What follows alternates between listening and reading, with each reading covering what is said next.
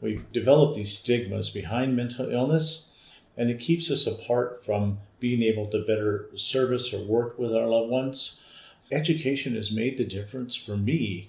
And I think once people begin to know that there are resources out here, that they're not alone in this plight or this journey, because it is a long term journey.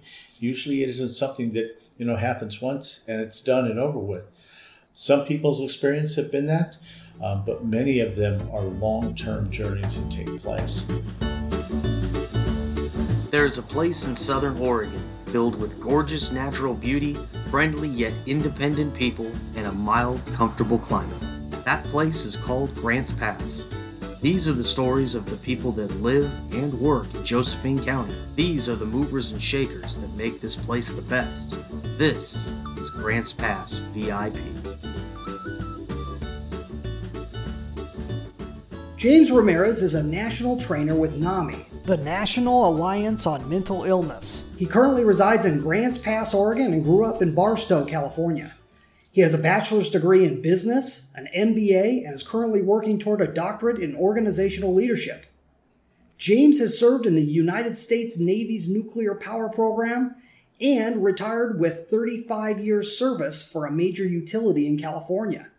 He has four children, three daughters and one son, and five grandchildren.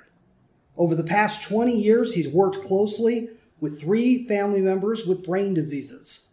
When James's son encountered his first episode, diagnosed with bipolar, he found all his training, current education, and business acumen could not help him.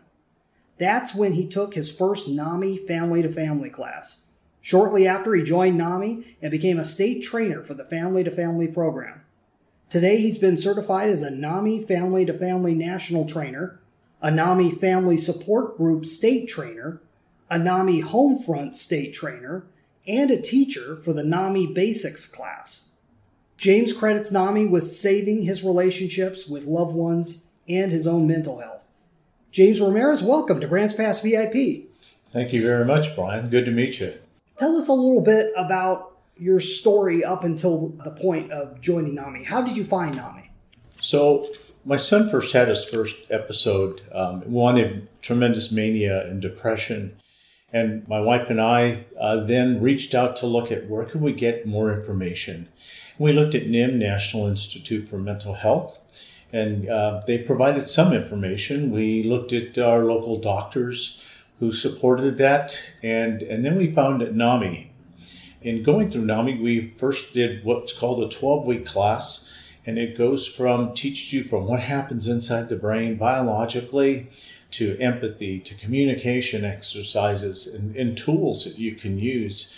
And uh, it was that class that uh, kind of turned my light on. I thought i could help project manage him right out of his mental illness with all the skills knowledge and experience before but i was wrong the way nami put it in provided education it was a way of working with your person that you love and want to support in it. And that's what made a difference. And I always say that it wasn't so much he that changed, it was me that changed. It was my wife that changed. And when we changed working with him, he slowly began to change. And today we have a fantastic relationship and he's doing pretty well. That, wow, that's fabulous. We're going to go a little bit back and forth here because I have so many questions to ask. How did you end up in Grants Pass? Well, that was an interesting thing. One of the uh, slogans I'd use is I was always one bad day away from retiring. And after 35 years, um, I began to notice some changes in my body, blood pressure going up.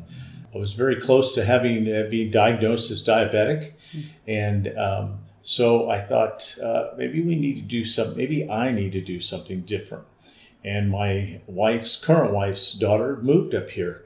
And we thought what better way was to move up here, be close to her at the same time, and uh, retired and moved up to Grants Pass. And here we've been so far.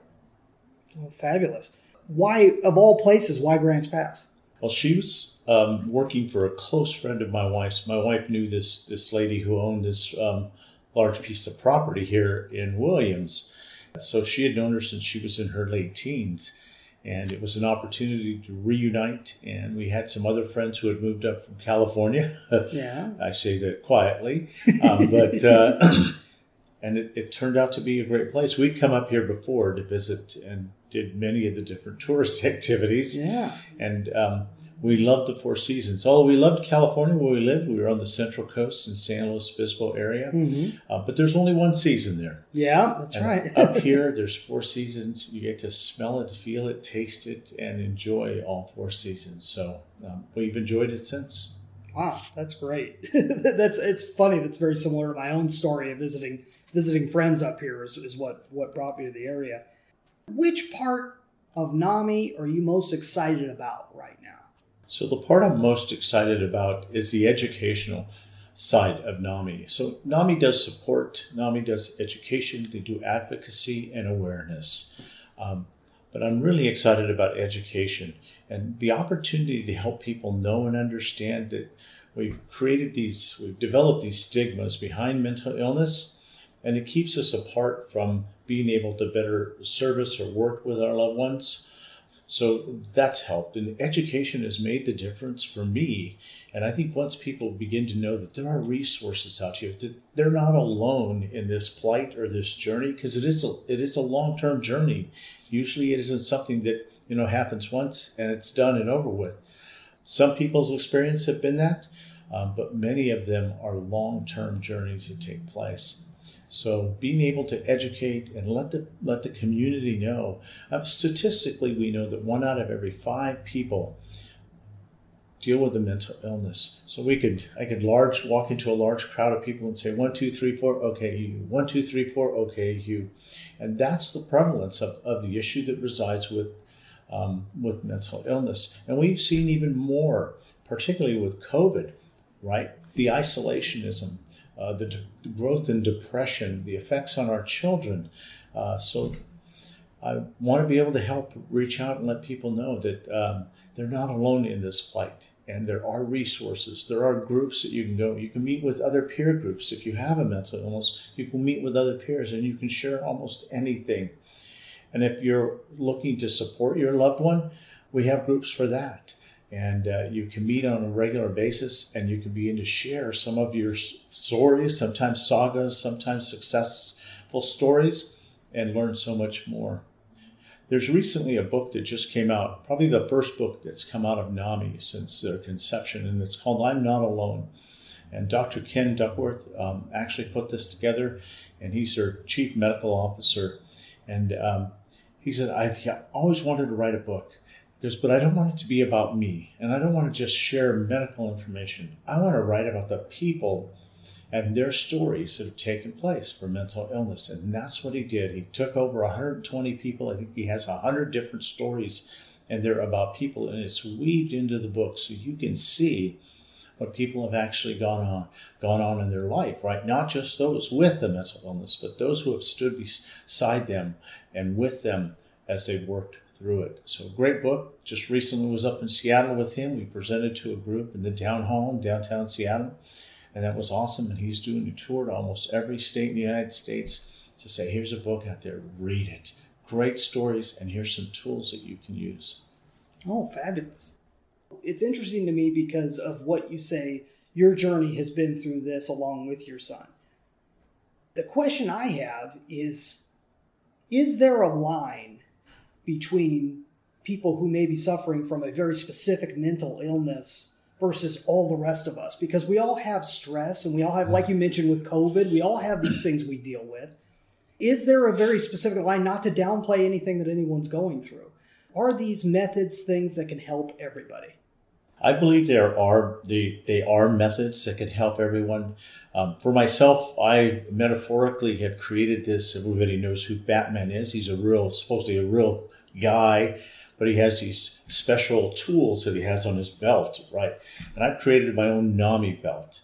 And in it, I have all these little tools that they taught me. Dr. Xavier Amador wrote a book, and um, and he talks about LEAP. So it's listen, empathize, being able to partnership up with your your um, your loved one, the person you're supporting. So I use that and open ended questions and a bunch of other communication tools. And these are the things that I use in my process of working with my son how to redirect at different times, how to support him. So um, they have helped me. And that's one thing that really has made a difference. Um, by teaching, it allows me to reiterate those, remember those process, remember those skills, remember those changes, um, and, and to be more effective. I mean, I came out of a, a business world and I thought my business acumen and my skills could be uh, far more effective, and I was wrong.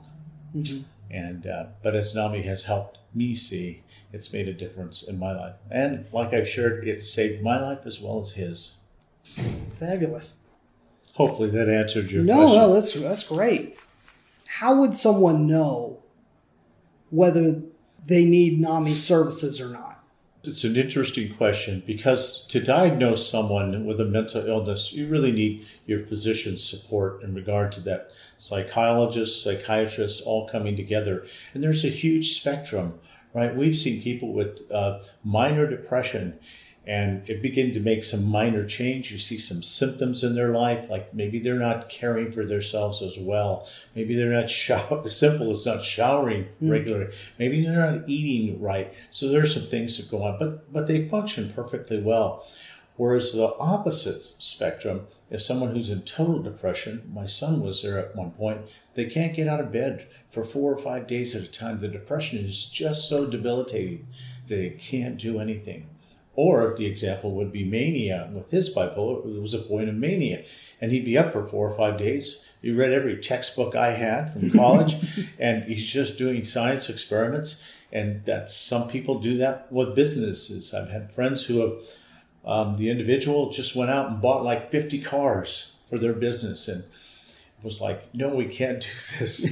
but that's how manic, and they can be very successful. If we look at history, we see all kinds of people who, have worked through and endured mental illness. We talk about Abraham Lincoln, totally depressed, and you see that in his writings. Just one example. Uh, Robin Williams, unbelievably spontaneous and responsive, but he also dealt and suffered with mental illness and contributed millions of dollars to help fight and, and persevere, for help others to persevere through their individual crisis. So the spectrum is huge. Um, definitely recommend that you see someone medically uh, to be able to do that diagnosis, and we're getting better and better. We use they primarily use the DSM-5, and uh, that's the manual for physicians that they use. But ultimately, in the end, what's going to make the difference? It, there is an awareness of what mental illness you have, but in the end, it's how can I get support to work through this? And I hope the future will look like the word collaboration. So it's your physician, it's your psychiatrist, it's your psychologist, it's your family members, whether it's your spouse, your children, your parents, whoever is around you, cousins or friends who will help integrate together so you can live a better life overall and understand what's happening. There was a movie out years ago, um, The Soloist. I don't know if you remember that. It was about a, a gentleman who paid, played the cello. He was in the streets of LA and a news reporter heard him and he was like, This guy's unbelievably talented. It's fantastic. And he won, he took it on as a challenge to bring this guy up to his standard of life. Right? He got him to play, made him an appointment so he could play in a concert at Juilliard because he had been to Juilliard before. And he got him an apartment. He got people to contribute money to help him to the end, the pressure was so much he couldn't play at Juilliard. He mm-hmm. stopped right in the middle and he left. And he was in and out of his apartment, but it wasn't just his place to be. It wasn't so much that he changed, but the people around him who rallied together, supported, did change. And slowly he began to change for the better. It's helping to understand those things. Yeah. Person, really, whether it's a loved one or whether it's ourselves, we need to get diagnosed first, professional diagnosis. And then from there, what's the next step?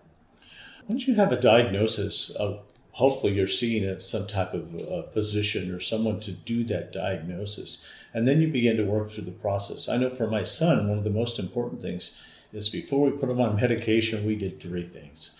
We had him see his phys- physician and do a complete physical to understand there was nothing wrong with him. Not a, a tumor or pituitary gland, mm. not something totally out of out of the normal in regard to his physical well-being. The other thing was to look at his eating habits because the reality is, is our eating habits are horrendous. The volumes of sugar in food, all those kinds of additives and the chemicals. I had to look at helping to curb that. Today, he has to eat healthy because his body rejects unhealthy food at the same time. Mm. And then once we had we had that in check, we had him look at exercise. So today he still walks, does a lot of walking, and it really helps him. It helps his metabolism work through. And then you have a doctor for you may have various different types of medications that may be necessary in addition to um, at that point. Mm. But three great places to start and if they make a difference, fantastic. Uh, today, he's no longer taking medication by his mm-hmm. choice. Worked with his doctor. Does he self medicate? There's still some self medication that goes on, but he's very functional, and um, and he's a great stay at home dad. So oh, great! Yeah, well, that's fabulous. It's, it's a great testament to everything that you've you've been able to do. So that's and I think that's those are very good steps no matter where a person's at right. in, in trying to figure out if there's anything wrong whatsoever, even if it hasn't been uh, directly diagnosed. But but keeping up on all those areas is is really important. Okay, let's take a break from that conversation. I wanted to bring up a question for you. During these crazy times, do you feel like your business is indestructible? Most people don't. And if not, the real question is why? And what can you do to make it as indestructible as possible. Well, that's the basis of my new book, Nine Ways to Amazon Proof Your Business. I'm going to talk about the second way, which is called being consistent. I cover this all in chapter two. And I'm not talking about being consistent in a very generic way. I'm talking about specifically being consistent in your communications with your customers. Not just customers you're looking to have, but customers you've already had and getting them to know, like, and trust you. Now, you could be doing this through paid advertising, but you could also be doing it organically through social media via videos, via blog posts, via podcasts like this, getting out there so that people can get to know, like, and trust you so that when they do become customers, they don't just become customers that enjoy and love your products or services. They know, like, and trust you as a person. That's a value they can't get from big companies. I also have eight other ways to Amazon proof your business. Basically, the idea of making it competition proof to even someone as big as Amazon.com. So if you'd like to get your hands on a free copy of my book, go to AmazonProofBook.com. Sign up and you will get a free copy and get the chance to purchase a physical copy of it for a special price. In addition to that, if you happen to be in the Josephine County area or nearby and you're looking to have a speaker come and discuss these type of issues with your organization, club, or group of friends, then I have a limited calendar that I may be able to fit you into. Go check out brianjpombo.com slash speaking and fill out the application. We'll be sure and get back to you on that. And now let's get back to our show. So, if you and I were to talk a year from now, and we were going to look back over the past 12 months, what would you say would have had to have happened for you to feel happy with your progress, both personally and with your relationship with Nami? That's a great question. Um, I think my happiness would be internally, would be that um, we've strengthened the group of people here in Grants, Josephine County and Jackson County, because that's where our central office of uh-huh. Southern Oregon is in Medford. But to be able to say that this county is now strongly sustaining a fantastic support system where people know, hear, and understand. They're no longer fearful of people because they look so different. We are, and somewhat, always going to do that. We have our own prejudices um, but from a mental health perspective, that we're able to reach out and help these people. My futuristic beyond a year would be I don't know if you ever remember the Star Trek episode where uh, Chekov falls on the USS Enterprise. He hits his head. They're about to do surgery on him, the physicians, and they're about to cut open his. And all of a sudden, Jim and Bones uh, beam in and they get them to stop. And Bones looks at the physician. He goes, "You barbarian!" And he runs his tricorder around him and he heals him. To me, that would be the future. We've been able to do so much in regard to heart disease um, and, and many other anomalies physically. And uh, vax between vaccinations, and I definitely don't want to discuss that at this point. but, but things that have helped us throughout the years to get better. The future would be we'd be able to do that uh, for one another in regard to mental illness, and we can, if they do, we can support those people as they live their life, a fruitful life, and recognize that they their value is not maybe sometimes their behaviors or how they're different, but their value as a human being and that very essence uh, is phenomenal, I think. fabulous. What do you think are the main obstacles standing in the way of getting there? I think one of the biggest obstacles, and I'm only looking for the perspective because I'm really trying to focus on Josephine County, is volunteers, having volunteers available to do some of the things that we're trying to do. Uh, the obstacle is also resides in the area of education. How can we help people better understand what and how they can work with loved ones who have um, these type of disease, brain diseases? And um, if we can do that and communicate that, then we realize that we can't help them more. And again, Brian, it's realizing there's this huge spectrum. There's some people that you can just work with on a regular basis, very low medication or no medication, and help them through. There are those in the opposite spectrum where they're very delusional, right? They're seeing um, delusions, they're having hallucinations, um, and they don't want help. And, and that's really sad. And we don't even have a support system for them. Years ago, we did. We had institutions, as good or bad as they were, at least it was a place that they could go. And um, so, can we best just get out there and help people understand what's happening, educate them, um, let them know there are resources. Let mm-hmm. them know that there is help out there, and then be able to reach out and move with it, become an advocate for it. One of the opportunities I've had in life was to be able to be an advocate for school systems in regard to uh, children who are going through and parents who have their, their child who's diagnosed, right? Bipolar, schizophrenic, things of that nature, depression. And um, inside of it, they have what's called IEP, right? And these are independent educational assessments. And then they help put a plan together for that child. But it's amazing to be able to see how you can help, how you can ask the right questions, how you can use the existing system to provide something positive as that child begins to grow and help them move forward in it, as well as the confidence of their parents. But parents have to know that it's there. Mm-hmm. They have to mm-hmm. know that advocacy is there. There are people that can help them. That's part of it. Helping to let them know that this is out there. It is very helpful. NAMI's in all 50 states in the United States. We're also in Canada, Mexico, and in begin beginning to do training in Italy in mm-hmm. itself. And in each state, there's a central state office, and then there's affiliates. The example in Oregon, there's 13 affiliates inside of Oregon itself. So there are things to help. We're getting better and better. 988 suicide hotline. SAMHSA's work together with NAMI together to be able to make that available. With, and with government funding, thank goodness, there's funding available. But it's an easier way to be able to reach out, and then they're able to give you resources in your specific area.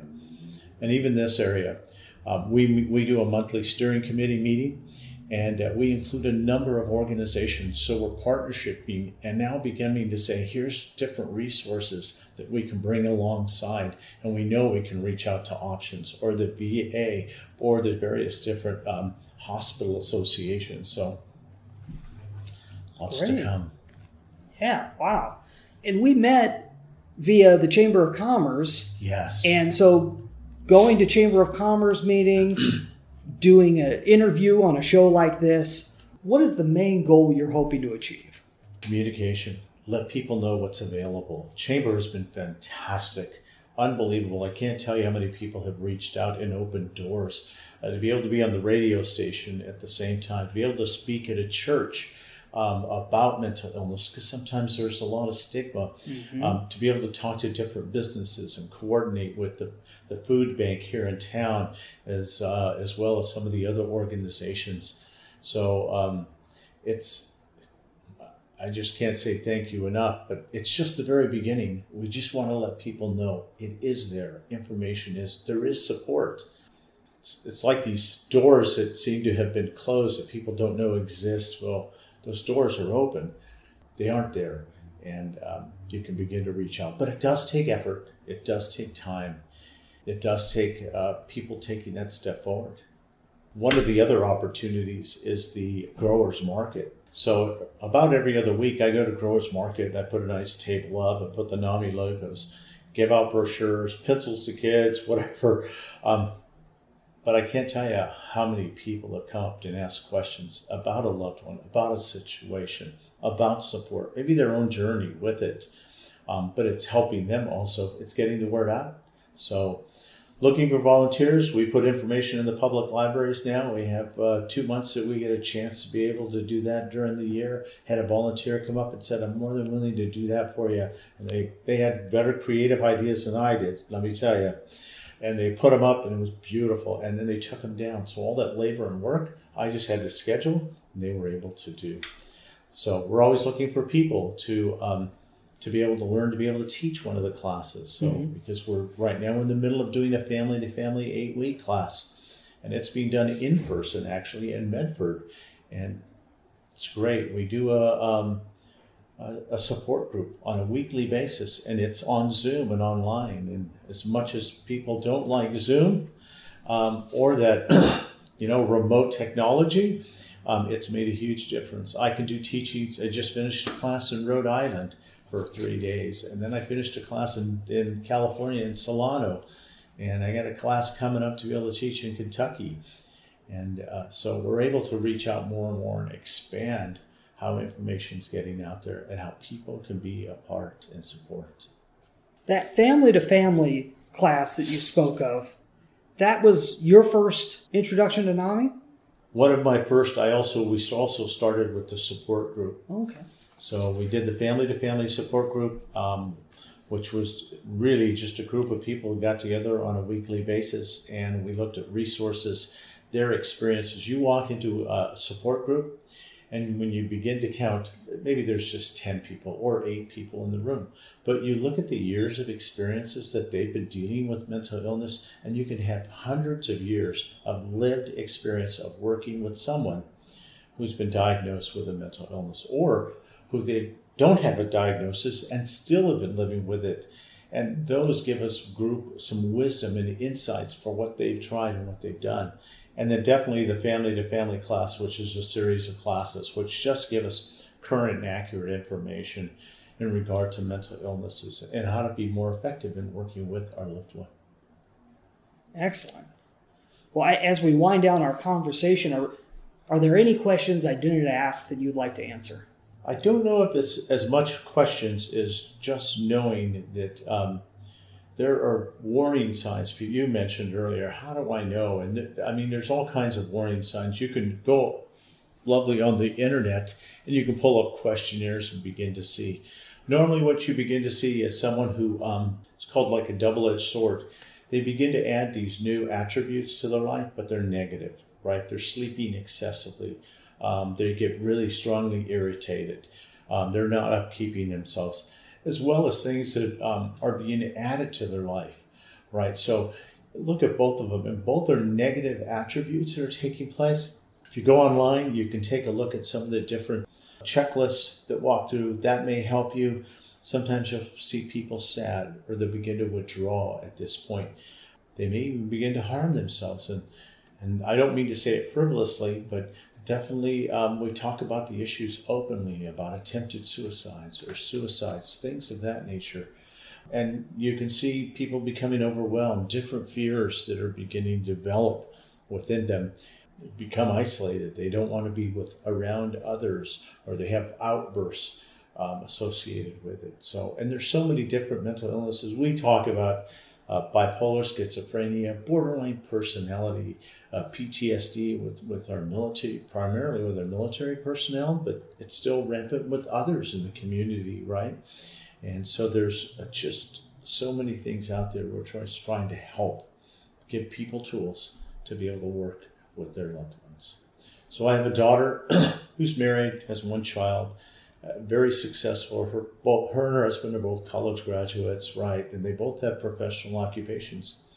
Whereas my son still goes to college every once in a while. He takes two classes. Can't take one because he gets bored. Can't take three because it's too much pressure. Isn't really working. Um, it lives on SSI, but he's very productive and interactive with his children, who are now getting older. But both of them, no matter what their positions are, no matter what their educational goals have become, they both hold the same value of life as a human being, and that's what I want to be able to honor in their lives. Mm-hmm. Wow, that's great. How could a listener who's interested in what you're discussing here regarding NAMI, uh, what could they do to find out more? You can go on the web and you can definitely look at uh, NAMI Southern Oregon. You can type www.NAMI Southern Oregon, it'll come up. We have a phone number that you can use in NAMI Southern Oregon at 541 774 7872 or an email to info at NAMISouthernOregon.org. And um, if that doesn't work, uh, get a hold of the state office in Portland and they'll either direct you uh, to be able to give you information or back down to here so you can have someone local to talk to and share. Excellent. NAMI is NAMI, the National Alliance on Mental Illness. And James Ramirez, thanks so much for being on Grants Pass VIP. Thank you, Brian. I appreciate this immensely.